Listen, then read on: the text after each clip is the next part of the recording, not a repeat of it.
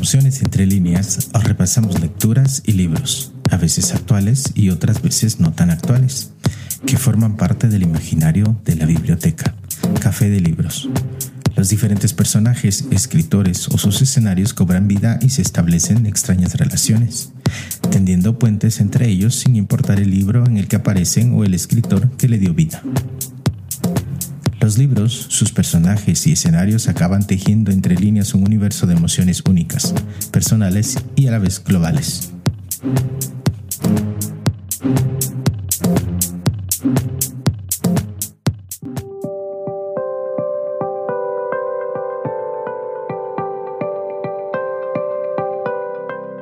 Hoy, en Emociones entre líneas, escritoras que matan.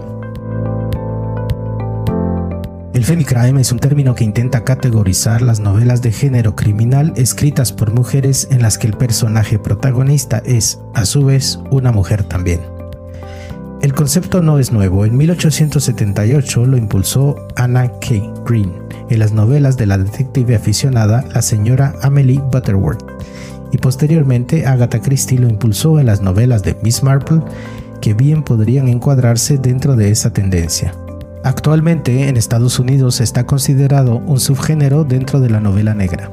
Aunque las mujeres escritoras de novelas policíacas y negras han estado presentes casi desde los inicios del género, la literatura de crímenes se configuró como masculina desde su popularización en el siglo diecinueve. Esta masculinización afecta a tanto a la narración como al personaje principal. Eran los varones los que debían asumir la defensa de las leyes y la protección de las víctimas, muchas veces mujeres. Sin embargo, durante el siglo veinte surgieron nuevos personajes femeninos que cuestionaron esa construcción. Y es en el siglo veintiuno cuando los nombres de escritoras policíacas llegan para quedarse en el panorama literario. El género asumió los cambios que se daban en la sociedad e incluso en algunos casos los anticipó. Por todo ello, en el pod del día de hoy, Escritoras que Matan, visitaremos lecturas en las que las aguerridas detectives investigarán algunos asesinatos como el de una octogenaria, una cantante de ópera o el de una insoportable compañera de trabajo. Resolverán un crimen cometido en el pasado e intentarán aclarar el rapto de una niña en el asalto de una iglesia. Esta es la tercera entrega de la breve saga intercalada de podcasts independientes inspirados en el género de novela negra, junto a los ya publicados Thriller en el Triángulo Norte de Centroamérica y Bajos Mundos, y el próximo por publicar, Encantadoras y Peligrosas, narrativas de mujeres espías. Iniciaremos este apasionante paseo literario por algunos escenarios narrativos creados por escritoras que hacen del asesinato y el crimen su modus operandi, que son las protagonistas o desempeñan un papel preponderante en las historias narradas, como siempre, desde las lecturas que forman parte del imaginario de la biblioteca, Café de Libros.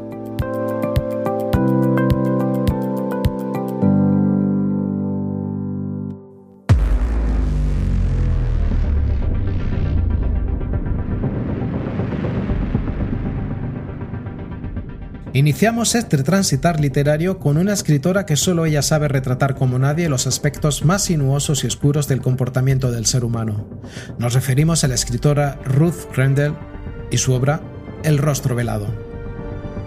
El inspector Wexford tiene que resolver el asesinato de Miss Gwen Robson, cuyo cadáver es encontrado en el parking de un centro comercial y el asesino le ha cortado el cuello con un garrote de fabricación casera.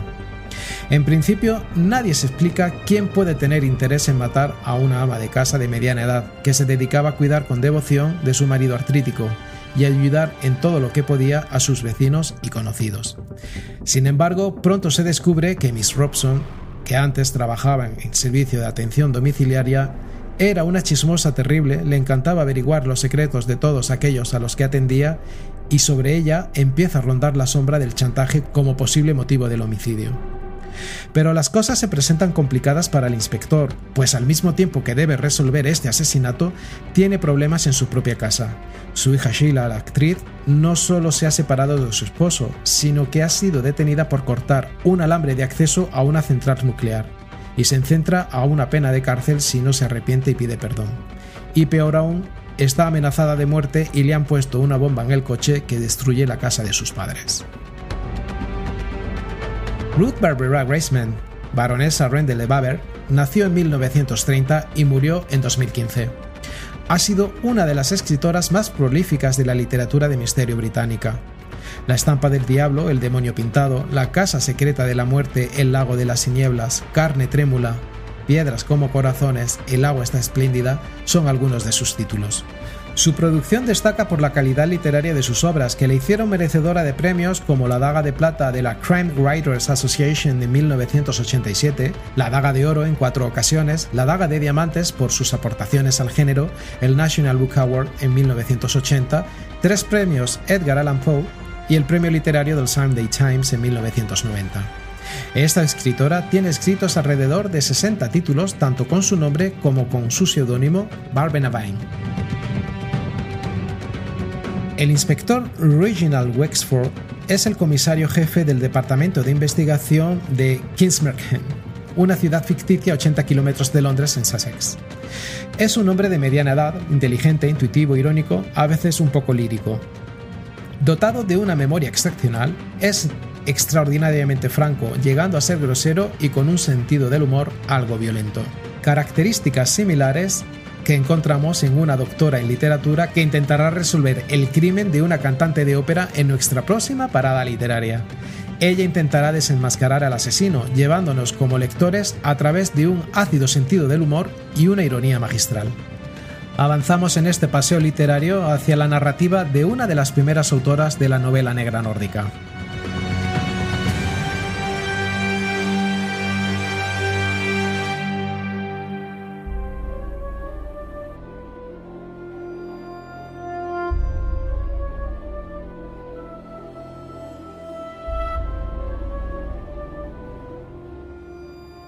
Nuestra próxima parada literaria es La muerte te espera, de la escritora sueca María Lang. En el histórico teatro de Drottningholm va a estrenarse Così fan tutte, la prestigiosa ópera de Mozart.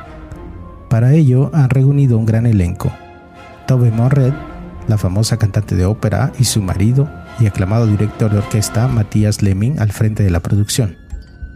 Al poco de estrenarse la ópera, Tove es asesinada y Pog Ekstedt, doctora en literatura y curiosa por naturaleza, se ve envuelta en la investigación de este asesinato, una investigación que entraña muchos más peligros de los que ella se imagina.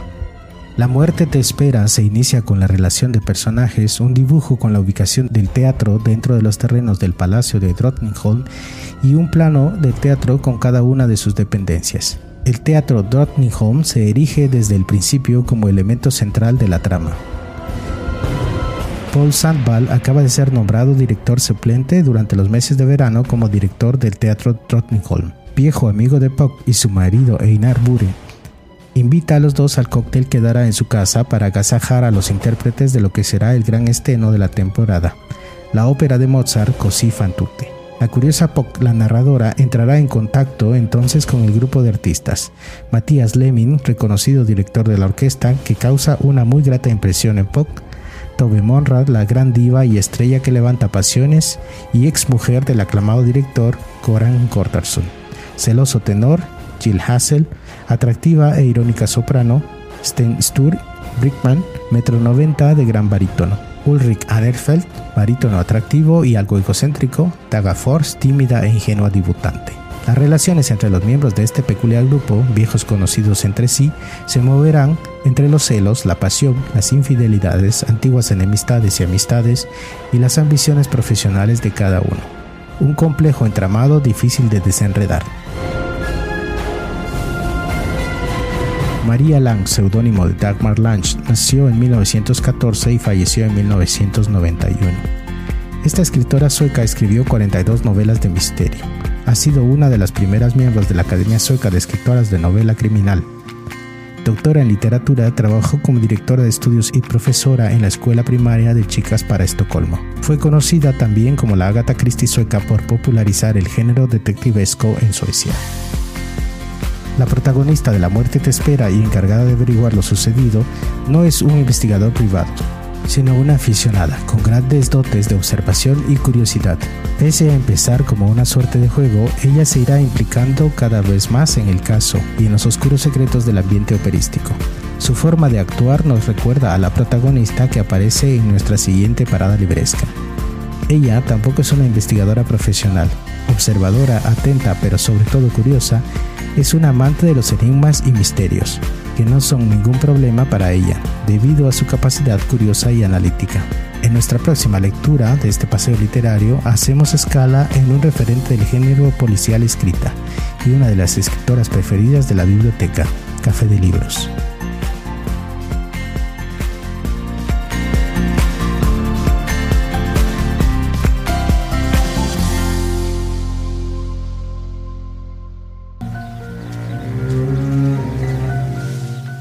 Miss Marple? Yes? I'm Mister Broadrib. You're not terrifying after all. Should I be? Mister Raphael called you Nemesis.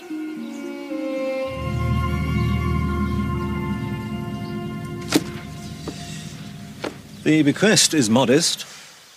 The gramophone? It's very thoughtful of Jason, but... Oh no, Mister Raphael left you five hundred pounds. Oh. But there is apparently a condition attached, which he wanted to tell you himself. Jane, I've issued to investigate a possible crime and right a dreadful wrong. The pieces of the puzzle I have myself assembled, but it will be for you to fit them together into a complete, and I suspect, most terrible picture.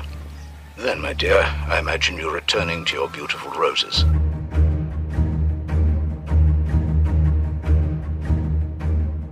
En mil novecientos ochenta y siete, el director David Tucker realizó una adaptación cinematográfica de la novela homónima, protagonizada por John Hixon y Peter Tilbury, entre otros. Nos referimos a la novela Némesis, de la escritora británica Agatha Christie. A Miss Marple le gusta leer los anuncios fúnebres en los periódicos. Un día encuentra un anuncio sobre la muerte de un conocido, Jason Redfield, que había participado con ella en Misterio en el Caribe. Días después, Miss Marple recibe una carta de los abogados del señor Redfield, quienes le invitan a reunirse con ellos. Descubre que su amigo le había dejado una pequeña herencia con la condición de que ella hiciera justicia en relación con un crimen cometido en el pasado, pues siempre la había considerado una némesis, diosa de la justicia.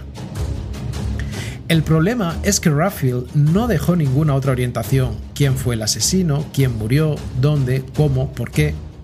Miss Marple comienza a investigar porque es lo que más le gusta hacer en la vida y porque lo considera un deber después de aceptar el dinero de la herencia. Posteriormente le llega otra carta que explica que, por voluntad y financiada por el fallecido Redfield, deberá participar en una excursión en la que visitará varios jardines y castillos de Inglaterra. Entendiendo que no es más que una señal indicadora de nuevas informaciones sobre el caso, Miss Marple acepta. En el viaje conoce a varias personas que a su vez conocían y estaban relacionadas con el señor Redfield, y poco a poco consigue dar un sentido a la solicitud hecha por su amigo antes de morir. Su hijo había sido acusado de un crimen que no había cometido, y Miss Marple, con su conocimiento sobre la naturaleza humana, consigue descubrir al verdadero asesino. Agatha Mary Clarissa Miller nació en mil ochocientos noventa y falleció en mil novecientos setenta y seis. Más conocida por el seudónimo de Agatha Christie, fue una escritora dramaturga británica especializada en el género policial, por cuyo trabajo tuvo reconocimiento a nivel internacional. A lo largo de su carrera, publicó sesenta y seis novelas policiales, seis novelas rosas y once historias cortas, bajo el seudónimo de Mary Westmacott, además de incursionar como autora teatral en obras como La ratonera o Testigo de cargo. Mientras trabajaba como enfermera durante la Primera Guerra Mundial, escribió su primera novela, El misterioso caso de Styles, en mil novecientos veinte, donde introdujo por primera vez el personaje del detective Hércules Poirot. Cabe mencionar que en el pod Recetas Emocionantes podremos disfrutar del lado gastronómico y sibarita de esta escritora, pues fue referenciada la obra Cremas y castigos, recetas deliciosas y criminales, de Agatha Christie. Némesis cuenta con los elementos típicos de las intrigas de la escritora británica: un grupo que viaja, un asesinato o varios, todos parecen sospechosos, el lector parece confundido hasta que el detective, en este caso Miss Marple, resuelve la trama al final de la manera más insospechada. Esta estructura en la trama se visualiza en la mayoría de las obras de suspense de esta autora y ha sido inspiración para otras muchas escritoras posteriores. De hecho, la escritora de nuestra próxima parada literaria es una de ellas, cuyos libros abordan historias relacionadas con secuestros, amenazas, asesinatos en serie, presuntos filicidios y fraudes, inspirada en la línea de Agatha Christie y Daphne du Maurier. De hecho, algunos medios la denominaron como la reina del suspense o la Agatha Christie del Bronx.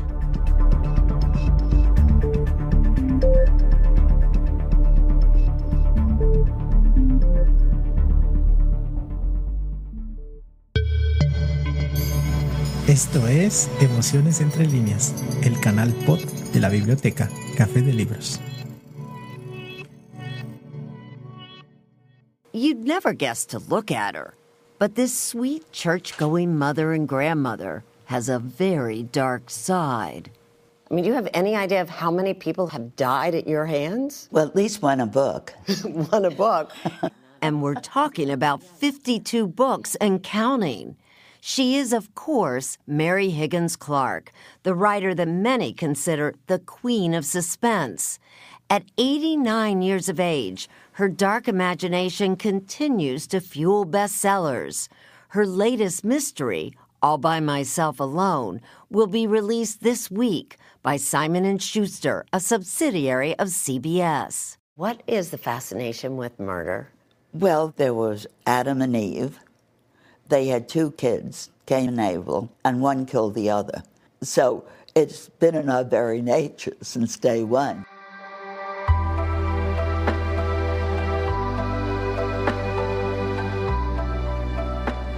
Así se expresa la autora de nuestra próxima novela en una entrevista para el canal de televisión estadounidense C B S en dos mil diecisiete. Estamos hablando de la escritora Mary Higgins Clark y su novela La estrella robada. Sandra es una dieciochoañera que queda embarazada y al dar a luz decide abandonar a su bebé en la puerta de una iglesia porque no puede hacerse cargo de él. Mientras, un ladrón que estaba robando en ese preciso momento dentro de la iglesia se queda con la criatura. Siete años más tarde, Estelina Centino vive en Nueva York con Larry Centino, el ladrón, y con la tía de este, Lily. Por otra parte, la pareja de casados investigan el extraño caso de la repentina aparición de un nuevo testamento de una mujer fallecida.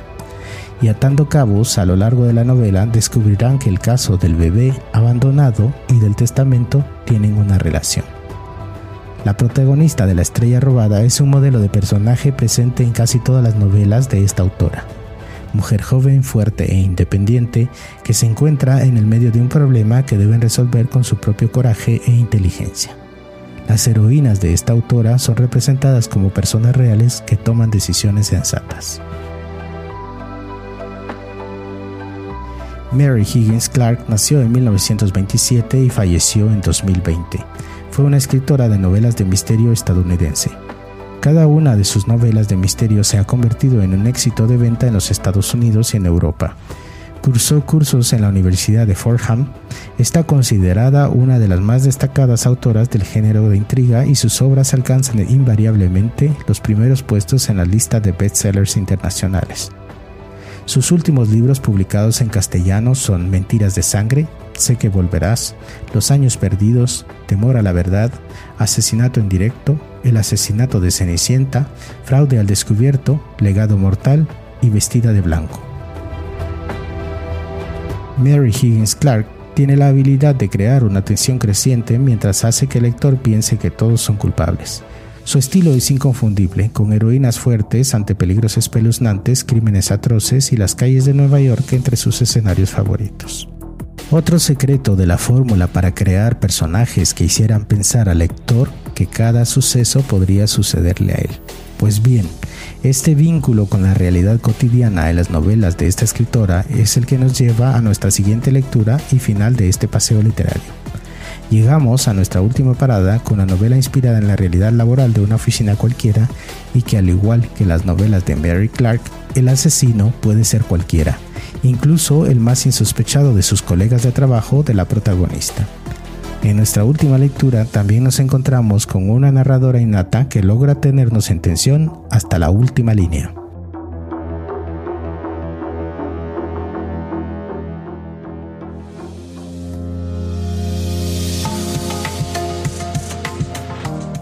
Nos referimos a Viola Veloce y su obra Esta oficina me mata. Francesca Sanardelli se prepara para afrontar otra aburrida tarde en su oficina de Milán. Está delante del espejo del baño, cepillo de dientes en mano, cuando ve dos pies asomarse por debajo de la puerta de un retrete.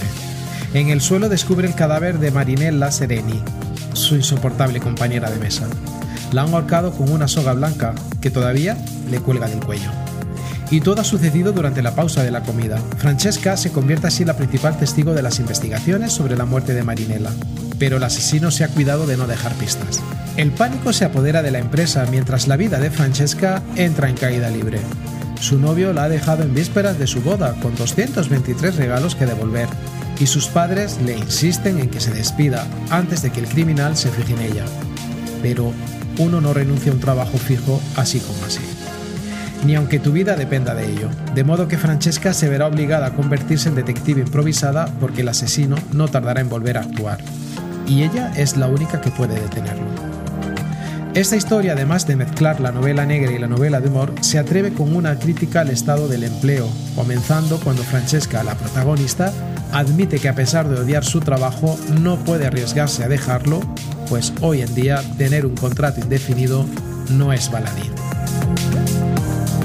Viola Veloce, la autora, no existe como tal.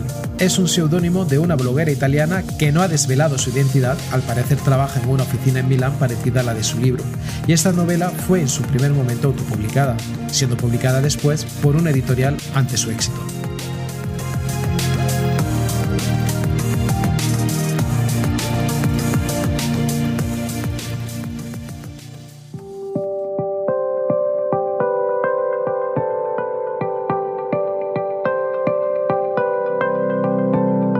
Queremos terminar este pod invitándoles a descubrir otras lecturas de asfixiante atmósfera de miedo, violencia de escritoras que dan una nueva dimensión al oscuro mundo del crimen. Entre estas podemos destacar a In Vino Veritas de Virginia Gasul. El robo de uno de los mosaicos mejor conservados de Europa hace que la inspectora Oteiza de la Brigada de Patrimonio Histórico de la Policía Judicial se traslade a una pequeña localidad de Burgos para investigar el caso. Todo cambiará para ella cuando su jefe decide involucrarla en una investigación de gran complejidad: la desaparición de unas valiosas botellas de vino de añadas anteriores a la Segunda Guerra Mundial. Esta obra ya ha sido referenciada en el pod Lecturas y Vino. Corazones Negros de Noelia Lorenzo Pino.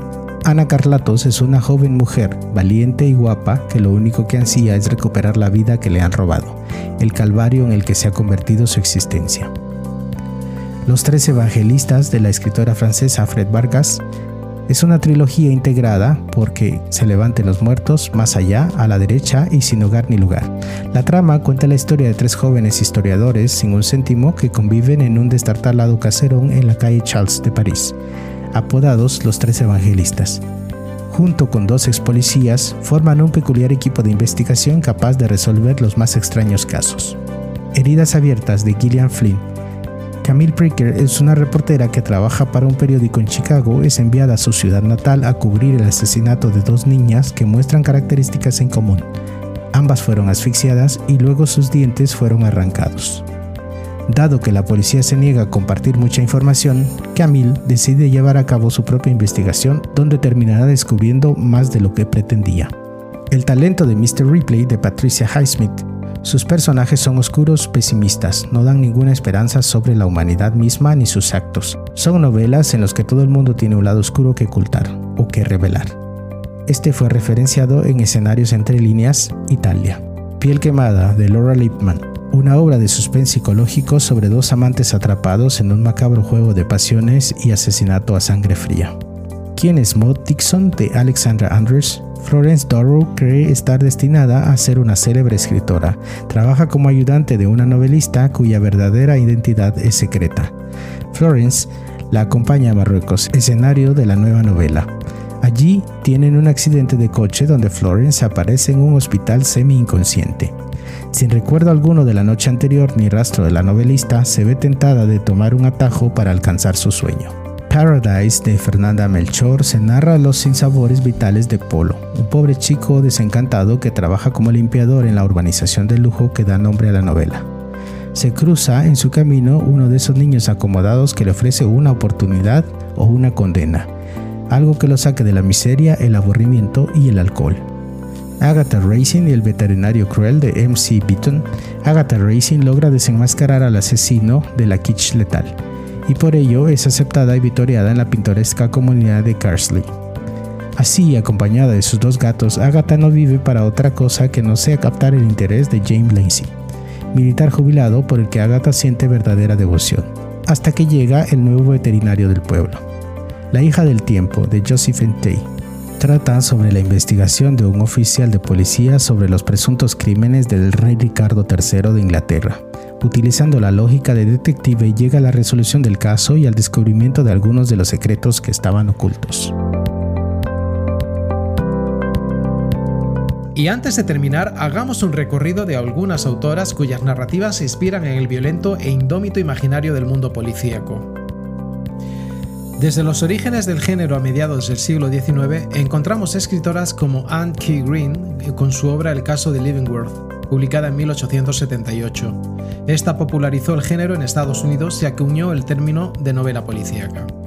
La escritora británica Wilkie Collins, que publicó en mil ochocientos sesenta y ocho su obra La piedra lunar, y a Mary Roberts Rinehart, que en mil novecientos ocho escribió su obra La escalera de caracol, considerada como la primera novela de suspense.